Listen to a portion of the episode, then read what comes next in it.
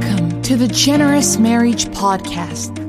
Fight less, feel appreciated, and have a deeper connection with your spouse. And now, your hosts, Shachar Erez and Ziv Raviv. Hello, and welcome to the Generous Marriage Podcast. This is Ziv Raviv, and today, together with my partner in crime, Shachar Erez, we're exploring another topic that affects your marriage that can make it a more generous marriage. And today is very different in episode 8 because we're actually talking about a couple that is not married yet, but through understanding their relationship, we can learn a lot about something we call the relationship dynamic. And that's like something that Shachar, you are an expert on, on couple therapy, on relationships. So, first of all, how are you, Shachar? Welcome. I'm good. I'm happy to be here. Hi, everyone. Hi, Ziv. And today, the topic is not a couple that is married. Just before we go into the actual story of Cheryl and Jordan and uh, talk about that, can you explain to us how different is it for you as a counselor when sometimes you treat people that are married and sometimes you treat people that are in a relationship? Is there a big difference?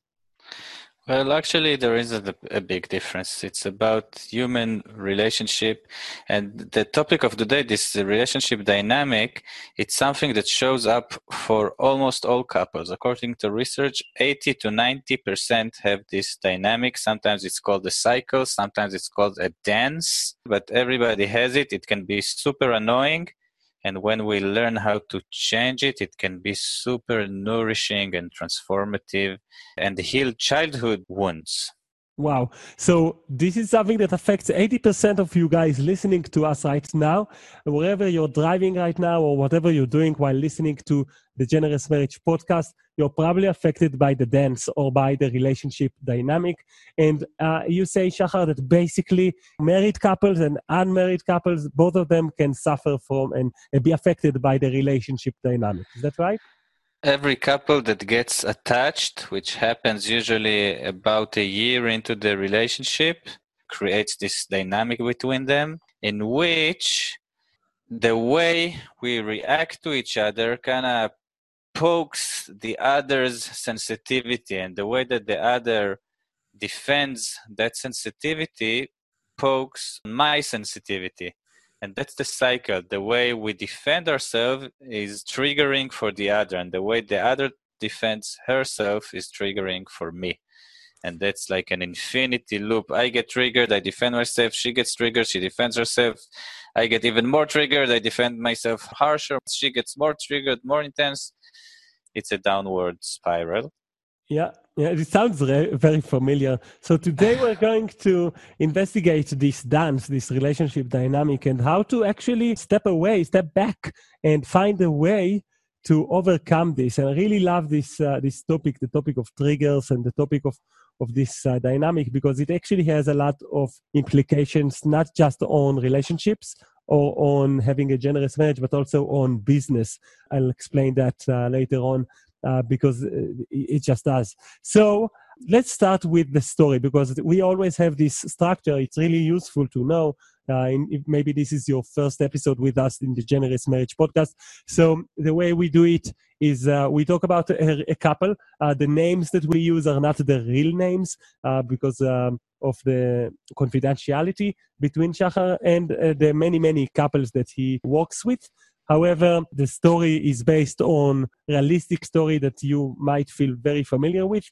And then we're going to talk about this couple's problem. We're going to discuss the tool to overcome the problem and even touch base with the research that proves that this problem can be healed, that this is something that you can actually improve in your marriage if you want a more generous marriage. Why should we want a more generous marriage? Well, it first of all, it creates more opportunities for intimacy. It creates more opportunities for feeling loved and supported.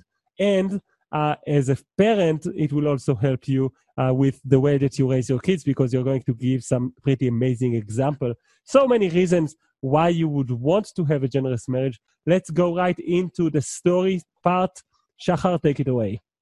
So Cheryl and Jordan were a young couple in their early 30s, and they've been together for three years. And both of them felt like the next step as a couple would be to get married. But Jordan was having hard time committing. It's hard to know what started it. It's like a chicken and egg thing. But because he wasn't committing, Cheryl would get triggered and more frustrated and become more demanding and critical, and they would fight more they had this dynamic, this annoying dynamic where where she would pursue him and he would distance himself, and they would fight a lot, which made him not want to commit. Why would he commit to an unstable relationship? But she wanted commitment. It just, oh, you know, seemed like there was no way out. Wow. Uh, that must be very frustrating. Like they were together three years and the age is right. Like they're, they're already 30 so, like in many, many cultures, you know, 30 is, is a, a, very modern age, uh, uh, age to, to get married. And especially after three years, like I remember on a book by Alison Armstrong, I always go back to her books because I really love them. She mentioned how for women, uh, after even nine months, she would feel in the relationship like she needs some commitment because there's always the biological clock. She needs to get to the next step in her life.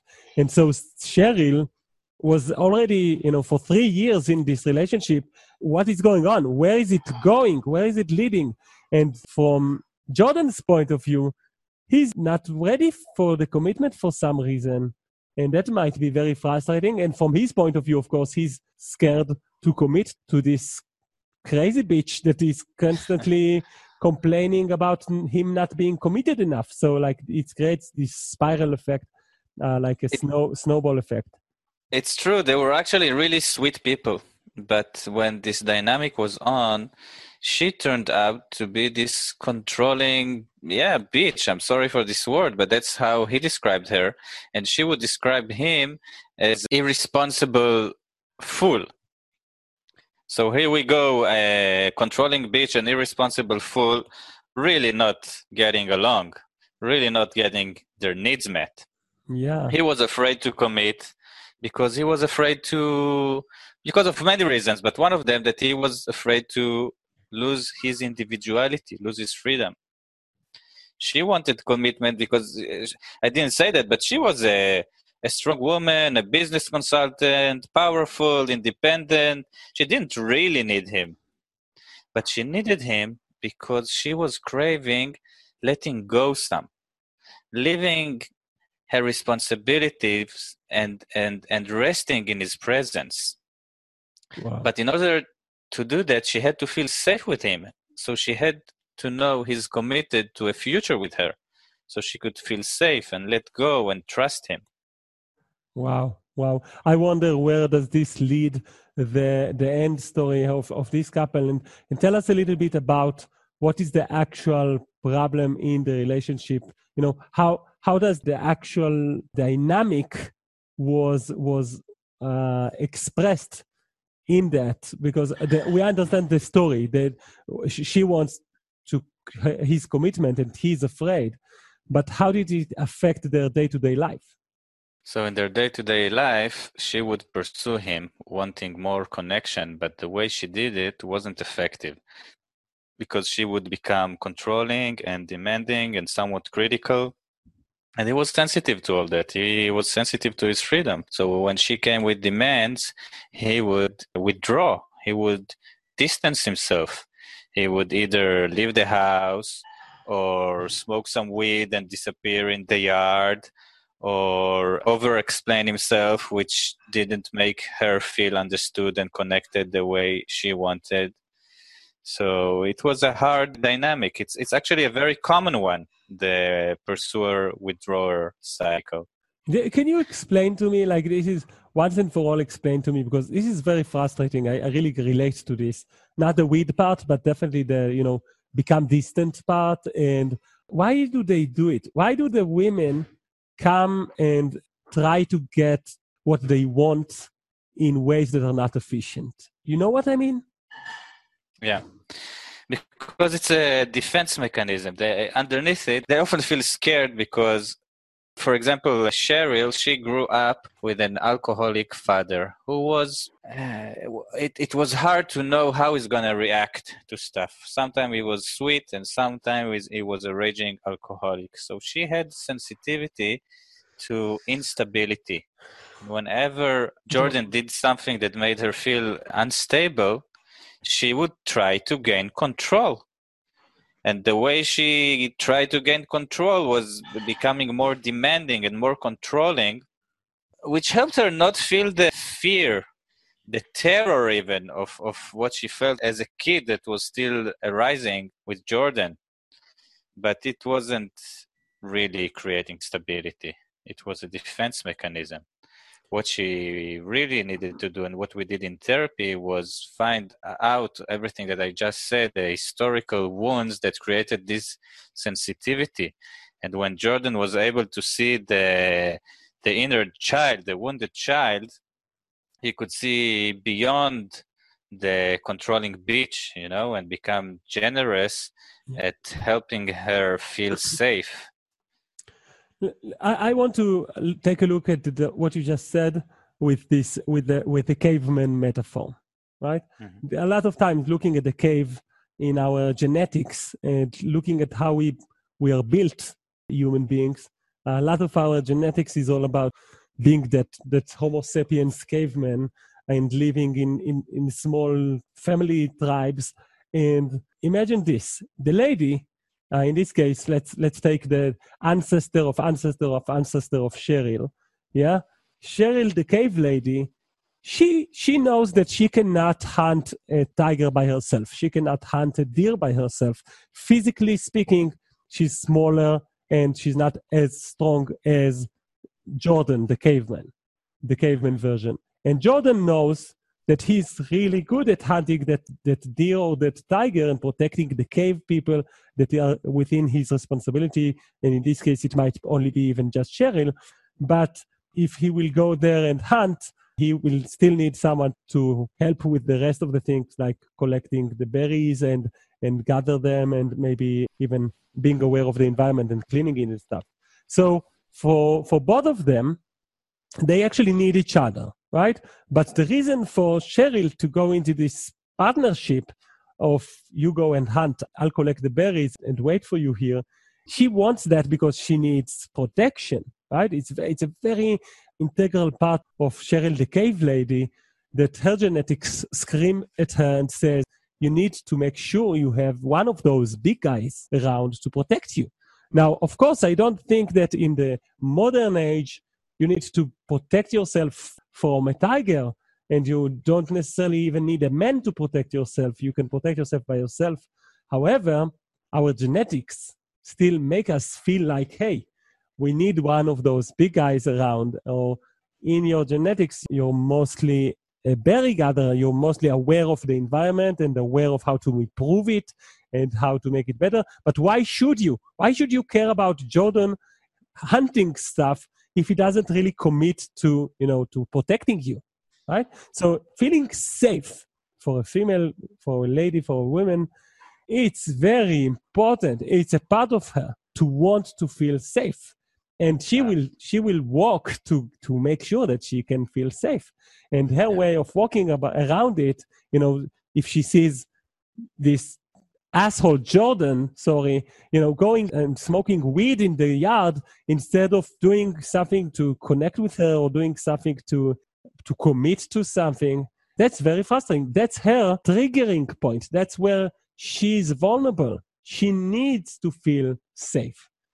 Yeah. And feeling safe can come in many ways, like even when you're sitting down after cooking a meal together, even just giving a compliment about how lovely this meal is. Thank you so much for preparing it for me or with me or or whatnot. So there's so many ways to make someone feel safe. And it's not something you do and then you're done. It's like something you need to constantly help the other side feel safe. Right. And, and like you said, because of genetics and also because of cultural influences, eh, it's the most common that women are more into the safety that connection gives, and men are more into freedom and individuality and providing. But I see other couples as well. Sometimes it's the other way around. The man is the pursuer and the woman is the withdrawer. And sometimes, you know, in same sex uh, relationship, this kind of dynamic happens as well. Yeah, so, so, it's, so most... it's, it's, a tendency, but it's not necessarily something that yeah everyone are exactly the same. It's not. Yeah, but they're not. And this dynamic happens in almost every couple. It's amazing. Yeah, 80%. Wow. Uh, so I understand now. I understand better. And this is really important. Like sometimes we forget, forget why they're being a bitch. And not, they're not being a bitch. They're, they're actually responding to their needs. Their mm-hmm. actual, real, sometimes even genetic uh, induced needs or culturally induced needs uh, or their history from growing up. So they have real needs, and when they are not met, they will respond to it and try to fulfill their needs in a different way. So now let's understand a little bit about how did you work with them in order to overcome this relationship dynamic? The most powerful part of the work together was to describe their dynamic, how they trigger each other and how they defend themselves. She would pursue him by becoming controlling, demanding, critical of him. He would distance her, distance himself from her by closing up emotionally, over justifying himself, or simply going away, smoking weed. Below that, and this part they knew, that's what I call above the hood. You know, that's what is shown, and this is the annoying part of the dynamic. What's more important is to realize the underlying sensitivity, the underlying need. She wanted to feel safe by feeling connected to him. He wanted to go for what makes him come alive without feeling guilty for it. Their missing experiences, she needed to hear from him, You're my number one person. I want you to feel safe. I want to take care of your needs. While he needed to hear from her, I trust you. I want to support uh, freedom. I want to support your individuality, which both didn't get enough in the family where they grew up in. She grew up in a family that wasn't very stable and she needed more stability and she needed to be admired more and he grew up in a kind of restrictive family where they didn't really support his fun they didn't really support well enough what makes him come alive. So it was a missing experience for him. And when they realized that and were able to sometimes not always but sometimes do that missing experience for each other to take care of each other's attachment needs it made a huge difference. And from fighting all the time they became generous with each other and then when generosity was the main cycle they had, sometimes when they missed each other, it wasn't a big deal. They wouldn't collapse over it. They wouldn't fight over it so much. Because some of their needs were now met. They didn't trigger each other anymore. Right. Wow. So or or even if they got triggered, it wasn't a big deal because most of the time those needs were being met, were being fulfilled. So it was easy. You know, their emotional couple's bank account was full so it was easy not to get super triggered about every time they missed each other. So basically, you're explaining about a situation, this dynamic, this relationship dynamic or the dance, is a situation when where there is a pursuer and a withdrawer in the relationship. One of the people, and it can it change from time to time between the two? Yeah, yeah. But mostly, each one plays more uh, one role. Yeah. So one of you is probably more of a pursuer. A lot of time that would be the lady in the couple. And she pursues her safety. She wants her connection. She wants her commitments from the spouse, from the relationship. And the withdrawer, which a lot of time is the guy, he wants his independence. He's very, it's very important for him, his independence. He wants to feel appreciated. He wants to feel freedom. He wants to feel individuality. The withdrawer wants things and the pursuer wants things. And those two things, those things that they want are actually in collide. they can collide. They can create a situation where the exact thing that the withdrawer wants will make the pursuer feel triggered. And the exact thing that the pursuer wants uh, can sometimes create a trigger for, for the other side. So, what basically the, the first step in understanding how to stop this relationship dynamic, how to you know, not be only with the head of the withdrawer and not be only with the head of the pursuer is to understand one another. Yeah.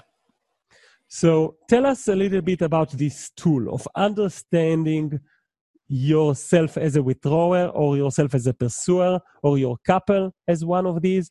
How can you reach a deeper understanding of the dynamic and through the understanding, you know, become more generous and not be triggered as harshly as you used to? The idea is to create a list of triggers. We all have things that we know that trigger us more than other things. And it's really good to create this list of triggers and then understand how we feel when we're triggered. So Cheryl would get triggered when she didn't feel stability. She would feel scared and she would need help in gaining stability and safety. Jordan would get triggered when he felt like his freedom is under attack, like his freedom is taken away. He would feel despair. Uh, he would need support in uh, going for what makes him come alive. So the idea is to create a list of triggers and then write down what you feel when you're triggered and what you need when you're triggered and ideally you share it with your partner and it creates a change it creates generosity you learn how to stop or not stop because we keep on triggering each other forever but less you know how to trigger each other less or when we do trigger each other how to help each other come out of the triggered state and feel more regulated so basically, uh, I mentioned before how this trigger topic is very close to my heart because also I really love the topic of business. And in business, mapping your own triggers is even like a mandatory thing in if you want to succeed. You need to understand when are you triggered because if you're going to take action when you're triggered, you're going to take the wrong action. You're going to ignore the facts and because of the emotions you feel from the, the trigger, from the facts, you're going to wrongly analyze those facts and miss and behave in a way that is not focused on your actual purpose or goals. So in, in this process I've been involved in, like a business challenge, uh, one of the initial tasks were to map all of your triggers, exactly like you just did uh, mention, like mapping what is the thing that happens that triggers, what is the emotion that is uh, triggered, and what is the story that I tell myself about it, like why is it triggering me to the best of my knowledge. And then a very, very important thing is the last bit, which is what do you do when you're triggered? What do you usually usually do in that situation? And those triggers, they can be with your wife, they can be with your girlfriend, they can be with your mom, they can be with yourself you know? But mapping them actually helps you with a very important key element in life, in a way, which is to know that those triggers, they do not control what you do. They only control how you feel. So changing how you feel, there, oh man, like I don't know if if that's even possible. To maybe after you practice for very, very many, many years and meditate and I don't know what, maybe then you can feel a little bit less intense when something is triggering you. Maybe. But you definitely can control how you behave, how you act after you felt triggered, after you felt all those emotions in you. So knowing that, know and, and because you you already mapped all of your triggers and even sharing that with your spouse, OMG, that's the generosity. Because your wife basically just got a manual if she wants to trigger you, she can just press the button and she can trigger you immediately because she knows what are your triggers. So by showing it to her, that's partnership, that's generosity because you're vulnerable. Remember, we talked about vulnerability uh, last week on episode seven. uh, vulnerability is a wonderful thing. You mentioned how this is one of the very important keys in a relationship. So it's not a coincidence that mapping your triggers and being vulnerable is part of a way to improve the relationship dynamic. Yeah, and, and I love what you said about this process because it helps come out of these habitual patterns of response and add some choice into them.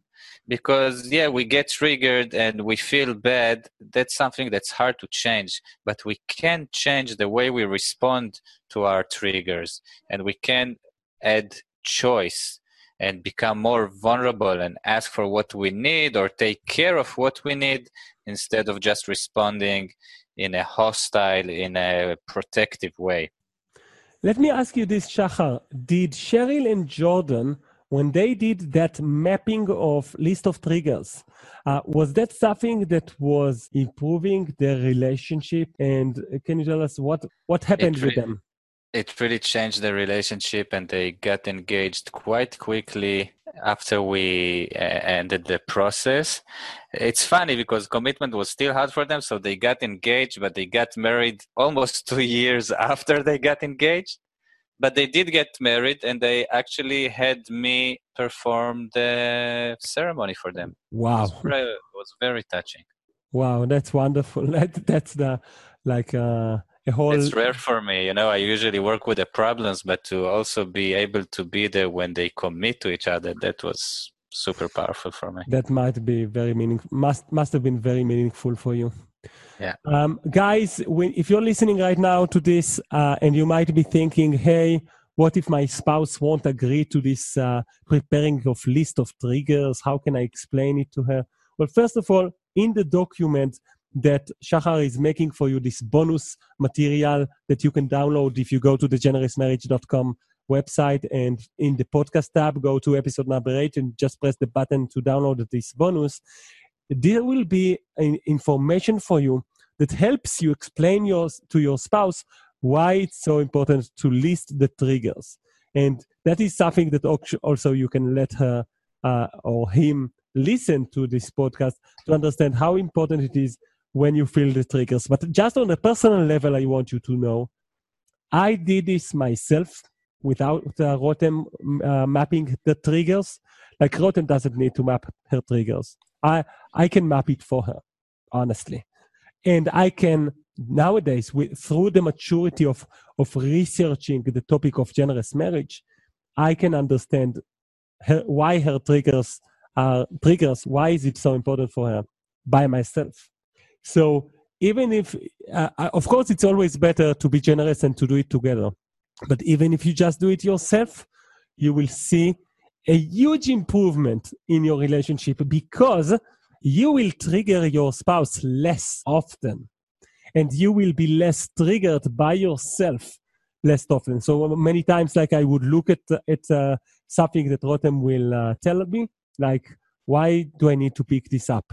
And I would I will no longer see that as a way for her to be controlling me. Instead, I would see it as she needs me to be aware of it and make her feel safe. Just by knowing your own list of triggers and remembering that you don't have to act upon your feelings when you're triggered. You can decide how you will be responding. Sometimes it's okay to be triggered, to feel something, and to act upon it. But you need to decide when and how you're going to act upon your emotions when you're triggered because many of the times those triggers they are very well defined. It's very easy to sit down for like 30 minutes and think about hey uh, yeah every time this happens i feel this way. Every time that happens i feel that way. So really powerful stuff to map your triggers and even do it by yourself. Uh, let me ask you shachar is there any research about the topic of, of this triggers thing so yeah, there is a lot of uh, research about this. Uh, the main researcher is Dr. Sue Johnson, who's the developer of EFT, emotionally focused couples therapy. And her research and other people's research finds that 70 to 75% of couples that go through EFT process move from distress to recovery. And approximately 90% show significant improvements. So couples therapy is highly effective. Wow. Highly, highly effective. It's really worth going to therapy and figuring out your dynamic and figuring out other ways to handle your triggers and your partner's triggers. Imagine that. Imagine if if you had like your your your back will ache or you had headaches or or you broke some i don't know like you you had these feelings and you went to the doctor and you knew in advance that for 90% chance they're going to heal you. That that is a huge huge amount. Like i i went to like 10 different doctors about my back. No one of them healed me. You know like i have zero improvement. And like to to know that 90% significant improvement will be achieved if you go to a counselor and work on your relationship that is huge and this was researched and re-researched and that yeah. is why we will share with you very proudly the link to uh, the research so you can take a look at that and learn more. Guys, we are wrapping up for today. If you go to the generousmarriage.com website, you are not going to only find the bonus that explains how to do the trigger exercise and how to help yourself get away from the relationship dynamic, from this very harsh game of life where, as pursuer and withdrawer, you keep triggering each other. But through this exercise, this bonus document, you're going to get information on how to make the triggers list in a more efficient way. There's even a fill in the blanks section where you need to sit down with your spouse and mention like what makes you feel safe, what makes you feel appreciated, what makes you feel trusted. And more of these that will help you identify if you're a withdrawer or are you a pursuer. And then the game of you know mapping what are your triggers will become easier. And from there, you know, you will also be able to even see the, the link to the research. So everything is waiting for you under generousmarriage.com. Shahar, as always, it's been a real privilege and a very fun experience to talk with you about this very important topic. Do you think they this will help people maintain a more generous marriage? Yes, I'm I'm I'm sure that this dynamic affects almost all couples, and when you figure it out and learn how to manage it, how to handle it differently, it really helps creating more intimate, more satisfying, more generous relationships. And So this is not just about the relationship when you're not married yet, even though Cheryl and Jordan did get married eventually. You were even there in the ceremony uh, conducting it. But we are, what we're talking today is not just for unmarried couples. It's for every one of you listening right now to the Generous Marriage podcast. Guys, please talk about us at work, talk about us on Facebook. Thank you so much for listening, and we will be seeing you next week on the Generous Marriage Podcast. Thank you, Shachar. Thank you, Ziv. Thank you, everybody who's listening. We'll meet again next week. Bye bye. Bye bye.